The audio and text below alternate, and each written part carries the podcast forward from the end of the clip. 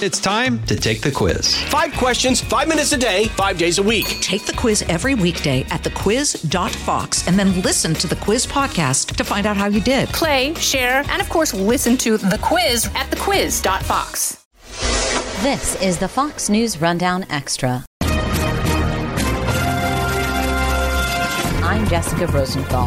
This past week, we spoke with Florida Republican Senator Marco Rubio about China. He wrote a new book called Decades of Decadence How Our Spoiled Elites Blew America's Inheritance of Liberty, Security, and Prosperity. He gave us a bit of a modern history lesson about when our trade and our economy shifted. He says we naively thought helping China into the World Trade Organization over 20 years ago would empower the U.S. and China. It only empowered one of those countries, he says, and it wasn't us.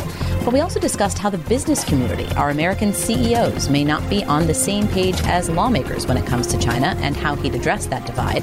We spoke to the senator after the Wall Street Journal reported that China has set up a spying operation in Cuba.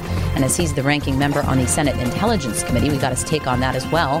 We also talked about the growing field of Republican presidential candidates before former President Trump was indicted. We often have to cut interviews down for time during the week, but thought you'd like to hear this full interview. Thank you for listening. Please subscribe to the Weekday Rundown podcast if you haven't already.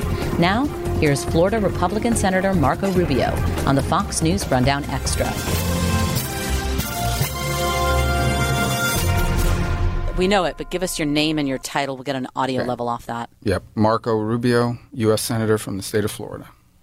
All right, very good. So, uh, as I'm reading your book, I get a report from Wall Street Journal that Cuba is going to let China spy on the U.S. from there, monitoring, I guess, what they can get of our communications, our naval traffic. Uh, We we all know you're on Intel. What do we, I guess, do with this information now, knowing it's it's relatively new to us? Well, I think first we have to understand that this it's not new in the sense that both the Chinese and the Russians have had an intelligence presence in Cuba for a while.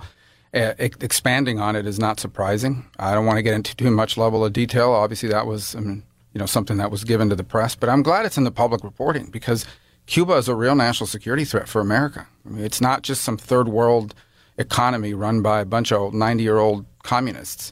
It is a nation that is allies to all of our enemies and not a friend of this country or our way of life or our system. They have weaponized migration against us, and they are allies with Iran. They're allies with North Korea. They're allies with the Russians, and they're allies with the Chinese. And, and they're in desperate need of money. And if the Chinese come in and say, we want to do whatever in Cuba, the Cubans will probably let them do it. And that would, I think that would include military basing right off of our coast. So I hope this is a wake up call that Cuba is, you know, once again a significant national security threat to the United States as a base of operations for our adversaries. Do we respond in any way, or does that or we, does that really remain to be seen?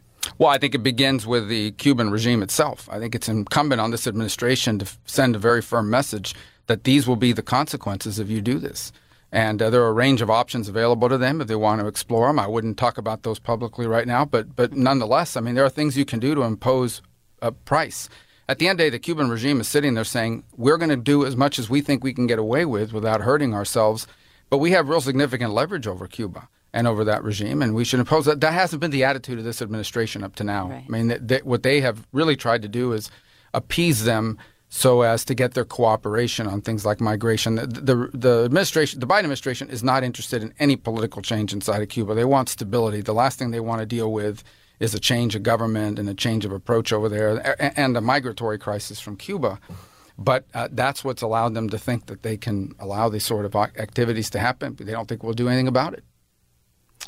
Normally, Senator, when we have somebody on to talk about their book, we talk about you know news of day, um, and and then we talk about the book. I- in reading your book, um, your your book is news of day. Uh, it's called Decades of Decadence: How Our Spoiled Elites Blew America's Inheritance of Liberty, Security, and Prosperity.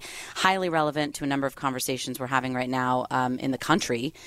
And just to brief my my listeners, uh, you know, twenty you write um, roughly 20, 25 years ago that, and I'm summarizing, that we naively thought we'd be exporting our way of life and help countries like China be more open, be more like us. And you write that that has clearly backfired. Um, turns out we exported no such thing. We exported really just our jobs. And to all of us who think that NAFTA was the was the catalyst or was a huge part in, in that process, you actually say that it was 2001, the WTO, that we helped China get into the WTO. I wonder, can you give us a brief history lesson here? And can yeah. you tell us a little bit about the chairs your mother made? Well, the aluminum chairs, yeah. I mean, she worked at a factory in Hialeah, Florida. There are no factories really left there at this point because, like other jobs, uh, are long gone. But let me go back and just say real quick about that period of time. And yeah, that's the so I am starting basically college at the end of the Cold War. So I'm a, I raised in the Cold War and then sort of started college. And, and at that and, and you know, so born and basically politically raised in an era in which we were told the following, and that is history is over. Everyone's going to be a democracy now. Everyone's going to have free enterprise and nationhood is does not, not going to matter that much anymore. Country's not going to matter that much anymore because we're all going to be consumers and investors in this global economy. And in fact, countries may never go to war again because they're going to have business deals together. And that is a theory that was not built on 5,500 years of what we know about human nature and human history. And it's a memo that China didn't get, and Russia didn't get, and Iran didn't get. Nationhood does matter. And so but that was a bipartisan consensus. And so we made economic decisions. And the economic decisions were things like it's okay if your job is gone and that factory leaves our country. It's going to be made in a cheaper place, and a better paying job will come back and replace the one that was lost. Well, that didn't happen. And so suddenly you didn't just lose jobs. It wasn't just economics. You destroyed communities. You destroyed family. You undermined the very fiber of a country, which is community and family, because you can't have those two things if you don't have stable long term employment for people. At the same time, you had this other decadent movement growing, which is all of these things we know to be true, like there is such a thing as biological sex. Uh, yeah, we've made progress in racial equality and continue to make progress. All of these things were being challenged initially in academia, but then it spread as people graduated and went into the corporate boardroom and took over media companies and continued to grow in Hollywood. And so you had this, what now is a cultural hysteria disguised and framed as social justice and equity, but in reality, it is asking us to adopt fantasy as truth. The fantasy that gender isn't real, the fantasy that um, you know uh, family doesn't matter as much anymore, the fantasy that that that um, you know the country is an inherently racist one that is as worse than it was in the 1960s. If you listen to some people talk, mm-hmm. all these are fantasies, and these two are now intersecting. What's happened now is corporate America, populated by people raised and educated in that system and thinking, is basically going along with it because it's what do they care? Um, at the end of the day, their job is to make money, and they don't care what it means for America as long as the you know, if place doesn't matter, country doesn't matter anymore. And so these two things are now intersecting and pose a real crisis at the worst possible time because China is under no such illusions.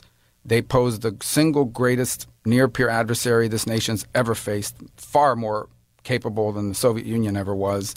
And, um, and the 21st century is going to be the Chinese century at our expense if we don't reverse course pretty quickly here. We've wasted a lot of time already. Pull up a chair and join me, Rachel Campos Duffy. And me, former U.S. Congressman Sean Duffy, as we share our perspective on the discussions happening at kitchen tables across America. Download from the kitchen table the Duffys at foxnewspodcasts.com or wherever you download podcasts. Yeah, Senator, 20 to 25 years is not much time in the span of history, right? This is when all of this happened. Um, the, the, this shift in, in our economy right. that you're that you're writing about, and that's not too much time. It, it does make you wonder if, if it can be sort of reversed or shifted or changed. What do you say to people like Elon Musk and J.P. Morgan Chase's CEO Jamie Dimon and so many others who are in China? They, you know, we the American system has, has, is a market free you know free market system, um, and they're they're not interested in, in leaving China and necessarily making things back back here the way we've been talking about for the past few years. Well, their job is to make money, money for their company and money. And, and, and I'm a capitalist. I understand. That's fine. That's their job, but that's not my job. My job in mm-hmm. public policy is to act in the best interest of America. And so, what we need to do is make sure that our laws and our policies are laws and policies that support capitalism and support their ability to make money, but as long as it is in the interest of the United States of America. We've got to put the interest of our country above all that. They're going to put the interest of their company, their bottom line, and so forth. I mean, there are patriotic people in CEO world and, and in the corporate world, and they may make a different decision. But at the end of the day, that we, that's what we have to dis- just because some somebody who's been very successful economically thinks we need to do things a certain way, doesn't mean that's the way we should do it as a nation. It may be in the best interest of their company, but when the best interest of their company and the best interest of our country are in conflict, as a policymaker, those of us in policymaking, we need to be on the side of the best interest of our country. If we don't put America's interests first, nobody else is going to put our interests first. The Chinese aren't. No other country, every other country in the world sort of operates under that, except for us over the last 25 years living this fantasy that if it was good for the world and good for a corporation with a mailing address in America, it was automatically good for America. Mm. That's just not true anymore, and it's being proven true, and that, that that's being proven every single day. You say in your book, in the headline, that the elites did this to us. Um, we became so hyper focused on being consumers. Uh, you know, we, we lost, as you said, our community, our family, our structure. I wonder, you know, we do live in a democratic republic. We elected these people. Is it we, the people, the voters, who got complacent? Is this our fault for electing? Yeah, you know, look, that, that's an elites? interesting point. No, that's an interesting point that someone raised with me yesterday in reviewing my book, and that, that didn't focus as much on individual agency. And I think that's true. I think there's a part of it that's there. I think part of it, to be fair, is that everyday people are out there raising their kids and, and running their small business and moving yeah. up through life. And they, you know, they don't get paid to sit around all day and ponder the great issues of the day because they've got they've got to be somewhere tomorrow at eight thirty in the morning, or they don't get paid. So I do think that's part of it. I think part of it is that it was a bipartisan consensus. I mean, across the political spectrum, everybody was talking this way for the last 20 years. I mean, this was sort of the consensus. And so that there wasn't really an alternative provided. And, and, you know, I was raised in that consensus. So I know well, you know, some of the attributes that that brought with it. And then, um, you know, what I would add to that as well in all of this that you talk about the elites. Look, we, I think we have more knowledge than we've ever had in, in terms of information. You know, highest sure. educated, uh, the young Americans today and people populating are the highest ranks of every industry in America are the most educated group of Americans that have ever existed. Multiple degrees, advanced degrees, you name it. But knowledge is one thing. Wisdom is something different. And wisdom is when you infuse knowledge with common sense. So we have a lot of people at elite levels that have a lot of knowledge and a lot of education, but have divorced it from common sense. And, thing, and, and so when you get to the point, when you ask these people, well, let me ask you a question. I, I believe in the market. But if the market outcome is the most efficient outcome, but it happens to be bad for America, should we be in favor of the American outcome or the pro market outcome? And they'll tell you, well, you know, they'll either dispute the point or they'll just say, well, be on favor of the market outcome and it'll ultimately be good for America. I think that right there tells you that they are completely divorced from common sense, not to mention some of the social cultural issues that we see that ask us to completely abandon common sense and pretend, for example, that that guy who won first place in some swimming meet uh, is actually a woman. And when everyone can tell you that it's not. And but, but if you say it, then you get there's a real price to pay. Um, you know, in, in terms of uh, you know being canceled or called out or being called a hater or what have you. So I think that's one of the challenges we we saw it during COVID. Um, there was no sense of cost benefit analysis that comes with common sense. You know, it was we got to shut everything down and keep kids out of school, even though the risk of dying in a car accident was far higher than the risk of a child dying because of COVID. We we did this one size fits all policy for everybody, and we're paying a, a huge price for it now. Just two more related questions before I let you go. You did not vote for the CHIPS and Science Act or the infrastructure bill. These two had some bipartisan support. After all we've talked about, I imagine these are things in theory you do support infrastructure investments, making semiconductors here at home. So, how should we have done that if those bills were not the right way? Because look at CHIPS bill as an example. I was an early supporter of the concept. Then they write the bill.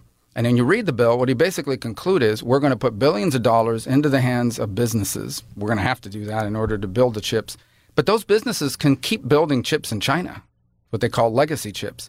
And and we're also not going to put in additional scrutiny and security. We already have billions of dollars of intellectual property and secrets stolen by the Chinese every year. Now they're going to give them billions more to steal. Um, and so when I tried to put additional security measures to protect whatever it is we're making and building with this taxpayer money, they, um, they, they opposed it. They didn't want those restrictions. And they also didn't want the restrictions on being able to continue to do business in China. So why would we be giving billions of dollars to companies who are going to continue to do work and help China build up their native capacity to compete against us, not to mention steal our secrets?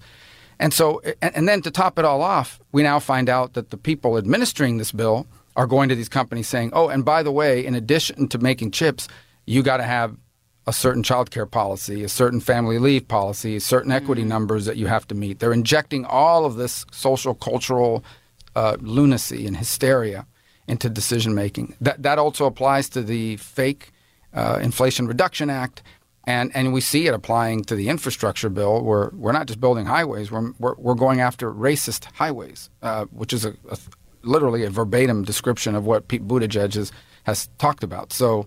Um, you know, one thing is what the headline reads, and the other thing is what it actually does. And I think voting for bad public policy will actually set us back, no matter what you call it.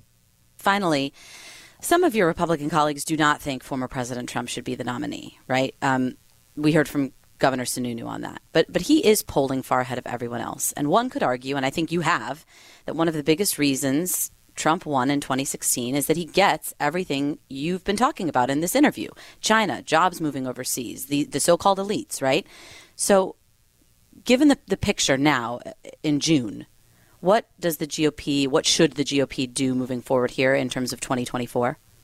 Well, look, there- is no smoke-filled room that's going to decide this. The people that are going to decide this are going to be voting in caucuses in Iowa and in primaries in New Hampshire and South Carolina, Nevada, and the other states. That's what's going to decide it. And these candidates are going to have to take the stage and debate and perform. And and that's what's going to happen here. Look, I, I think in hindsight, if you look at it, the Trump candidacy of 2016 was pretty transformational. I mean, he challenged all of the orthodoxy in the Republican Party, and I think actually helped begin this very important realignment in American public policy. And uh, if there's any regret, is that um, you know when he takes over in the White House, his instincts were right, but he turned around and found that there just aren't enough people yet in think tanks and ready to populate the government that actually share these views and can actually give framework to the things he was talking about. So, you know, unlike Reagan, who gets elected in 1980, but the movement had been building since Goldwater, Trump kind of wins before the movement gets there.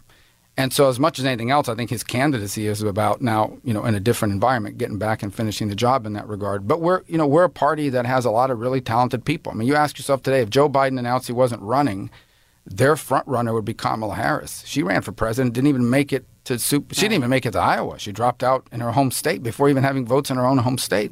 They have nobody. That's why you have a Robert F. Kennedy Jr. who's actually beginning to, you know, poll in numbers that register because um, the Democratic bench is very weak because it's not a meritocracy over there, and and so um, we on the other hand have a you know more than a dozen highly qualified people running and not running in many cases uh, who could who would be better than anybody the Democrats could put up. So you know. I don't agonize over that because the voters will decide it and the candidates will perform. I certainly think President Trump is a front runner because he has a lot of the benefits that a, an incumbent Republican president running for reelection would have. Senator Marco Rubio of Florida, thank you so much for joining. Thank you. You've been listening to the Fox News Rundown. And now, stay up to date by subscribing to this podcast at foxnewspodcasts.com. Listen ad-free on Fox News Podcasts Plus on Apple Podcasts. And Prime members can listen to the show ad-free on Amazon Music. And for up-to-the-minute news, go to foxnews.com. From the Fox News Podcasts Network, subscribe and listen to the Trey Gowdy Podcast. Former federal prosecutor and four term U.S. Congressman from South Carolina brings you a one of a kind podcast. Subscribe and listen now by going to FoxNewsPodcasts.com. From the Fox News Podcasts Network, subscribe and listen to the Trey Gowdy Podcast. Former federal prosecutor and four term U.S. Congressman from South Carolina brings you a one of a kind podcast. Subscribe and listen now by going to FoxNewsPodcasts.com.